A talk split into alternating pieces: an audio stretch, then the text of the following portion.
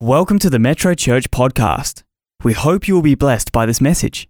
For more information about Metro Church, visit our website at metrochurch.org.au. You know, uh, this morning I want to share with you uh, what I believe over the next two Sundays is a word from God that I've been hearing almost since the COVID pandemic began. Uh, way back before it even started, I heard the Lord speak clearly to my heart and say, It's time to seek the Lord. And so every week I've set aside some time and just gone to pray, not to pray to get a message, not to pray to, uh, you know, for my needs or even for the church, but just to come before God and say, God, what do you want to say to us? Well, when COVID hit and all of a sudden everything went just all over the place, I began to understand a little bit more about why God had really told me that before it had begun. And since that time, every time I go, I write and, and write down the things that I believe God is saying. And the one consistent theme all the way through is I feel like God has been speaking to me about vision and about the importance of it. And even though God often speaks of things opposite to the way that we as humans feel. For instance, Jesus told us that when we are despitefully used, when people take advantage of us, and we would feel like push people away, we would feel like leave me alone. Jesus said, when you feel like that, bless those people. How many people know that's complete opposite to the spirit of the world? Matter of fact, the prayer Jesus taught if you want to see the way he thinks, it is the complete opposite to the spirit of the world. Our Father, that's the opposite way that most people think about God. Most people think about God as the judge. Jesus said, Let me give you the way we see it. Our Father which art in heaven, hallowed be thy name. Thy kingdom come, thy will be done. Not my will, not what's best for me, not how do I fit into this, what can I get. Jesus says, I've got a different spirit to that. God, I'm coming to ask you for your will to be done. And so it goes on through all of that prayer. Jesus spoke of faith, for instance, in the middle of a storm. And so, in a time when so many people around the world are feeling uncertain or anxious, I keep hearing the Holy Spirit say to my heart, big, big, think big, dream big, believe big, sow big, and plan big. And I know for some of you, you might be so swamped by whatever's happening in your world, be it physically or emotionally or mentally or in your family or in your job. But can I encourage you for these next few minutes that you turn down the volume on those voices in your life and listen in for the still small voice of the Holy Spirit because I believe that it's not just a word from God to me. I believe it's something that He's saying to us. We had a great prayer gathering here on Thursday night, and people joined us online and in the building. And I found at one stage as we were praying in one of our groups that we broke off into, I heard myself declaring that this is the hour of the greatest opportunity that's ever been on the planet for the church. I hadn't thought of it like that, but often as you pray and the Holy Spirit is helping you to pray, you find yourself saying things that otherwise were not a part of your vocabulary before that. The phrasing wouldn't have been there. And I hear him say that. So I wrote it down because I want to remember what he says more than just what I say or think. And I hear him saying that. I truly believe that this is the hour of the greatest opportunity for the church in my entire lifetime. And I have been through lots of things, been a part of many great things, been a part of revivals where uh, at one point uh, a large portion of an entire nation came to Christ and miracles happened. But I believe that now is the greatest hour for the church. Now it is. Don't get uh, your mind occupied on all that's happening politically or sociologically or culturally or whatever else. Let's dial that down today and let's listen to the voice of the Holy Spirit and see what He would say to you about what He wants you to do in the middle of this great season that we're a part of. John chapter 10 and verse 10, I'll read it to you from the message version, says this A thief is only there to steal and kill and to destroy. Jesus said, I came so that they can have real and eternal life, more and better life than they ever dreamed of. Hear it again more and better life than they ever dreamed of. Are there trials? Of course there are. Are there difficulties? Of course they are. Are there problems? Of course there are. We're human after all. And yet, in the middle of that, the Holy Spirit wants you to know that the plan of God for your life is for a greater, a more, and better life than you have ever even imagined for yourself. The word life there, by the way, is a Greek word called zoe, Z O E, and it means literally the God kind of life. And that's not just your spiritual life. So many people limit God to simply the vertical. Well, God is interested in how I do my devotions or my prayer or my worship.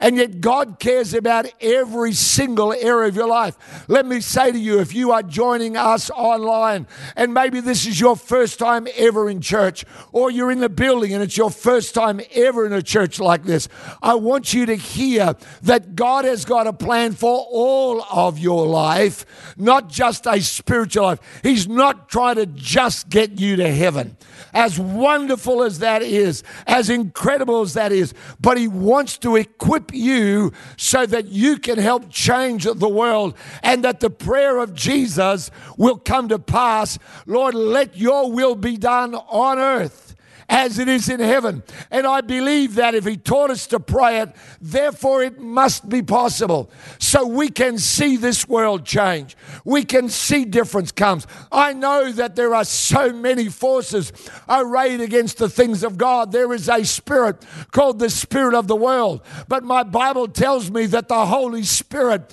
that indwells the life of a believer, that greater is He that is in you than He that is in the world. Amen. Amen. And it's time the church stop thinking about how they can change that out there and say, Holy Spirit, let change come within me and let me be the change that you want to see around about. So, Zoe, the God kind of life is your family life. It's uh, certainly your life with God, but it's also your business life. It's your mental life. It's your emotional life. It's every part of your life. Now, we know that the Bible teaches in so many verses that the key to a greater life out there is to have a bigger life in here. My father taught me when I was just a boy, I think I would have been 12. My father was building uh, an extension onto our house. They had moved a whole house onto the block of land that my dad had bought. And so, as a part of that, he was building a concrete footing all around the house to hold the extension that he was going to put on it. And so I remember dad doing that, and as a part of it, he was getting the levels right. Now, this is pre laser levels and all that stuff. My father used a long piece of plastic tubing and he put water in it. And then he would say to me, You go around the corner out of sight. He couldn't see me and I couldn't see him, but we could hear each other. And he said, Tell me when the water level hits that pencil mark I've put on the post. And so I'm there as a little 12 year old holding up the piece of plastic pipe. And when it got to the right spot, I'd say, That's it. That's it. And my dad would then make a mark all the way around the corner out of my sight. Well, after that, because I was born curious. I said, Dad, what were we doing? And I've never forgotten his words when I was 12. He said, Son, water always finds its own level. And so he was getting a level pre all the satellite technology and all the laser stuff. He was getting a level because water finds its own level. Can I tell you, your life will find the level of what's inside you. Your life will find the level. If you live a small life in here, your outer life will always reflect that. That's why 85% of all people that win a million dollars or more in lotto five years later are worse off. I've seen so many studies and there's documentaries on it. Why? Because their, their outer life rose very suddenly and the inner life never kept up. And as a result of that, eventually the outer life, you know, finds the same level in there. Let me tell you this one. This is Ephesians 3. So you know, I'm not just talking about pieces of, of uh, plastic tubing. Ephesians 3:16 says that God would grant you according to the riches of his glory to be strengthened with might through his spirit in the inner man or woman that Christ may dwell in your hearts by faith. In other words, it's got something's got to get strengthened in here so that Christ dwells through faith that you being rooted and grounded in love may be able to comprehend. My ability to comprehend the great things of God that He has for me is going to depend on how strong my inner life is. That is, we could stop there and give the benediction, go home and go, that'll be enough for you to chew on for a week. Because it's so important. So many people go, Oh, I don't know what God wants. And oh, God, I'm not sure. And they pray one thing one minute and pray something else the next minute. Why? Because their inner life's not strong enough to hold on to revelation. What is the width and length and depth and height? To know the love of Christ, which passes knowledge, that you may be filled with all the fullness of God. So, how does someone become bigger in here? How does my inner life? Well, I'm just going to be faithful and I'm going to go to church. And I'm just going to mm, try and be good. Listen, all that's great. But of its own, that won't make you bigger. I've met some of the smallest people I've ever met that have been going to church a long time. Huh? Not in this church, of course. That was in that other one. How does one become bigger in here? Now, I spoke three weeks ago on that verse out of Psalm 4, verse 1 that you all loved one of the most watched messages? Not. Because it started off Psalm 4, verse 1 In my distress, the Lord enlarged me. How many people love that? Oh, thank you, God, for more problems so I can get bigger. No, who's, no, none of us want that. In my distress, now it's true. But thank God that distress or problems are not the only way that I can grow. Let's go to 1 Samuel chapter 17 verse 17, and let me remind you of something that you will know, but you probably never thought of. 1 Samuel 17, verse 17, one day Jesse, that's David's dad, said to David, Take this basket of roasted grain and these 10 loaves of bread and carry them quickly to your brothers. And give these 10 cuts of cheese to their captain. See how your brothers are getting along and bring back a report of how they are doing. So, David, the boy who's too small to go to battle with his brothers, the boy who's got no better use of his time than to be a grocery delivery guy for dad. Dad says, take down the, the grain for your brothers. And by the way, make sure that their captain, the dude who's given the orders, has really got, you know, he, he would get him on our side. Take these 10 cuts of cheese to him. Huh? And David goes down there, this little kid, huh? This little kid just goes down there. He's singing a little song.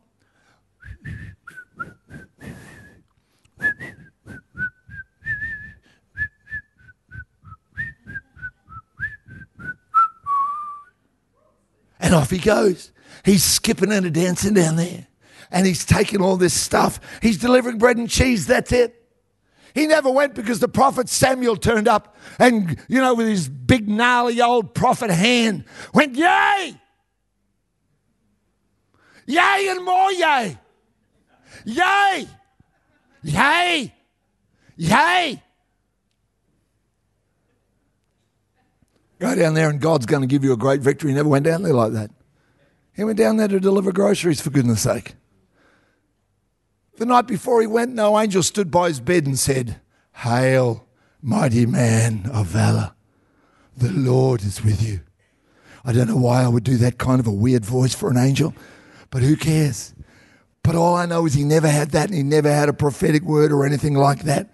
When he got in front of Goliath, Goliath never said, Forget all the rest of you. I just want David, son of Jesse.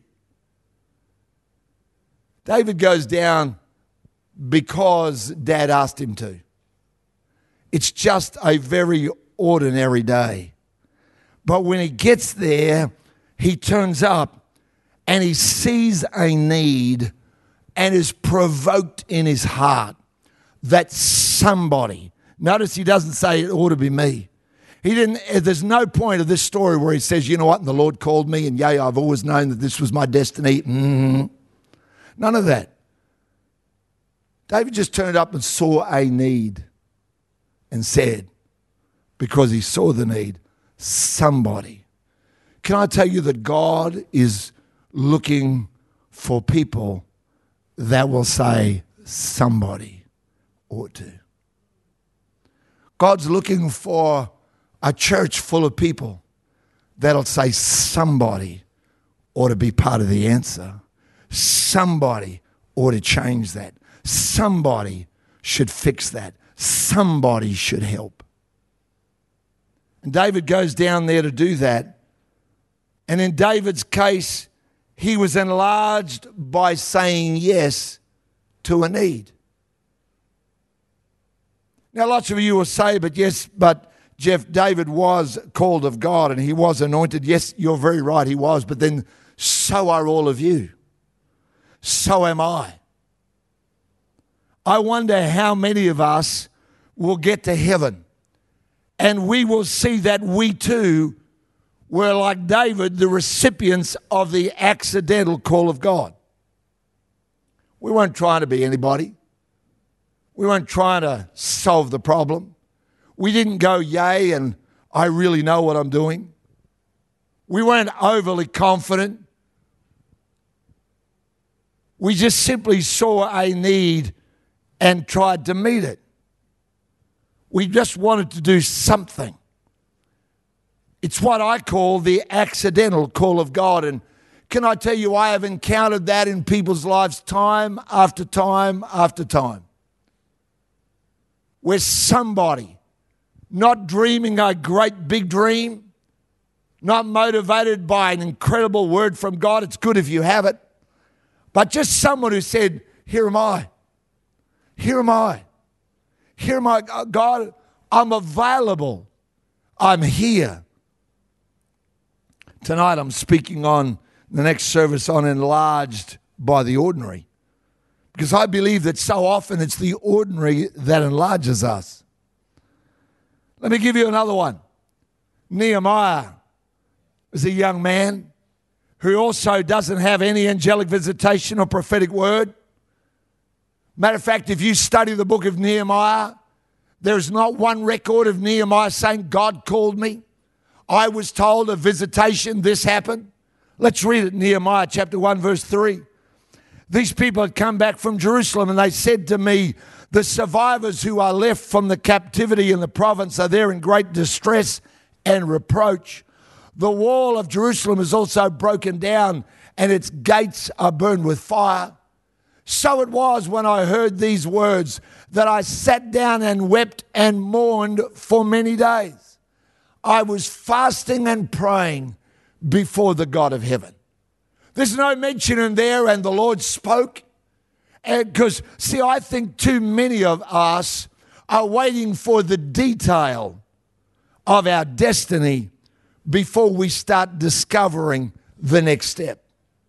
We're waiting for the Lord to bring clarity before we give our obedience.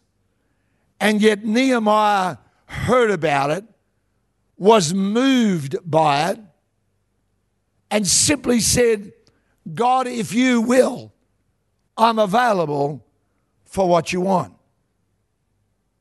The accidental call of God came to Nehemiah.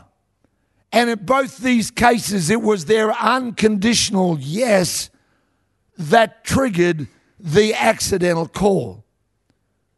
I love that verse in Genesis 24, verse 27, where the servant says this, and I, being in the way, the Lord led me. Some people are still back at the starting blocks, waiting for their name to be called before they'll start the race. Others of us are just going, you know what? I figure if there's a track, I'm meant to run. Amen? I'm meant to go. Now, I'm not saying that the Lord won't lead or the Lord won't guide. I'm sure that He will. But I've discovered that the accidental call only and always follows an unconditional yes. I'm praying today that many of you, hundreds of you, if not more, will give to God today an unconditional yes. Whether that means the spotlight or whether it means you leave the spotlight, as Nehemiah did. David stepped into the spotlight. They made songs about him, they sang his name. Nehemiah left the spotlight, he left the palace of the king and went to a broken down city. Both of them had the accidental call of God. One took them to a place of prominence, the other one took them to a, a place of anonymity. But then I think about Philip. The Bible says about Philip that when persecution arose, Philip didn't sit there going, God, how come it's not fair? What are you doing? Where's your plan? He found himself in Samaria, and because he was there, this man who had been a, feeder of the widows in the church, uh, dealing with those that were complaining all the time about how little or how much they got. That this young man says, there's no record of him complaining, just says, you know what, I'm here, let me do what I can. And so he preached. It says that the entire city came to Christ. Think about that a minute. People that had previously been involved with magic because it was a center of occult activity that those people, when they came to Christ, they brought all of their paraphernalia of their witchcraft and they made a public bonfire of it. And it was worth a massive amount of money 20,000 pieces of silver, I think. It was huge. And the public celebration was incredible. And you would want to stay, wouldn't you, like I would, in that place, basking in the success that God and all that He had done? The Bible says, and the Holy Spirit picks him up, says, Go down to the road. And he goes down and he stands at an intersection and there's no traffic. And I don't know about you, but I would have been standing there saying, God, what in the heck am I doing here? Why did you send me here? Until finally he sees a bit of dust further down the road. And as it gets closer and closer, one chariot and one man. And the Holy Spirit says, Go join yourself to that chariot. And so he does. And it's the Ethiopian eunuch, the one who served as prime minister, personal assistant to Candace, the queen. And as he gets up there, he discovers the man's all reading the book of Isaiah. And he explains Christ to him, and the man responds and says, Well, can I, can I somehow, can't I be baptized? And Philip says to him, Well, if you believe you can, he says, here's, here's water, let's do it now. So they stop the chariot, jump off, go down into the pond, get baptized. And then it says, and the Spirit of the Lord carried him away. I think about stuff like that and go, God, please, let me give you an unconditional yes. I want to see all of my life, no matter how long it may be, for every day and every year and every situation. God, I know that if I give an unconditional yes, there'll be lots of the accidental call of God. There'll be lots of those moments where you go, Thank God I said yes and that I was here. I've said it before, but Ethiopia today, at least nominally, is the most Christian country on the face of the earth. 86% of Ethiopia claims to be Christians. All because one man got the accidental call of God. The accidental call of God only follows and always follows an unconditional yes. And I hear the Holy Spirit saying to us, Will you give me your yes? Will you just give me your yes? You might go, Geoff, I, do I have to feel something moving? No, I, I say yes to God every day of my life. And some days I feel overcome and touched and moved and powerful, and other days I just feel so ordinary it's ridiculous. Some days I feel worthy, some days I feel desperately unworthy, some days I feel like I can, and some days I feel like I can't. But I've learned if I'll just keep saying yes to God, He can organize things. You can be in the right place at the right time for who knows who. Whether it's on a plane, as has happened to me many times, sitting with somebody who says, and by the way, tell me about what you do. Or whether it's somebody in a cafe somewhere or other who says, so tell me about you. Or someone at your workplace. If you'll say yes to God, He'll organize the accidental call. I want to pray right now for people that are a part of this service, whoever you are. And by the way, because I know sometimes people are a part of the service long after we've said the final prayer. There was a yes text came in yesterday morning from someone who evidently who had just discovered us and was therefore a part of that service and gave their yes to Christ. And so, yes, uh, this morning they will have had sent out to them either the email or the thing on the smartphone that lets them learn how do I start following Jesus. When I say learn, it's learning like a child learns. It's learning by watching the father and the mum. It's learning by watching. It's not information transfer. That's not what it's about. It's about you growing and becoming everything that Christ wants you to be. But I want to pray right now, and if you're online, please join us wherever you are. Stop the kids for a second. Pause for a minute if you're in the building.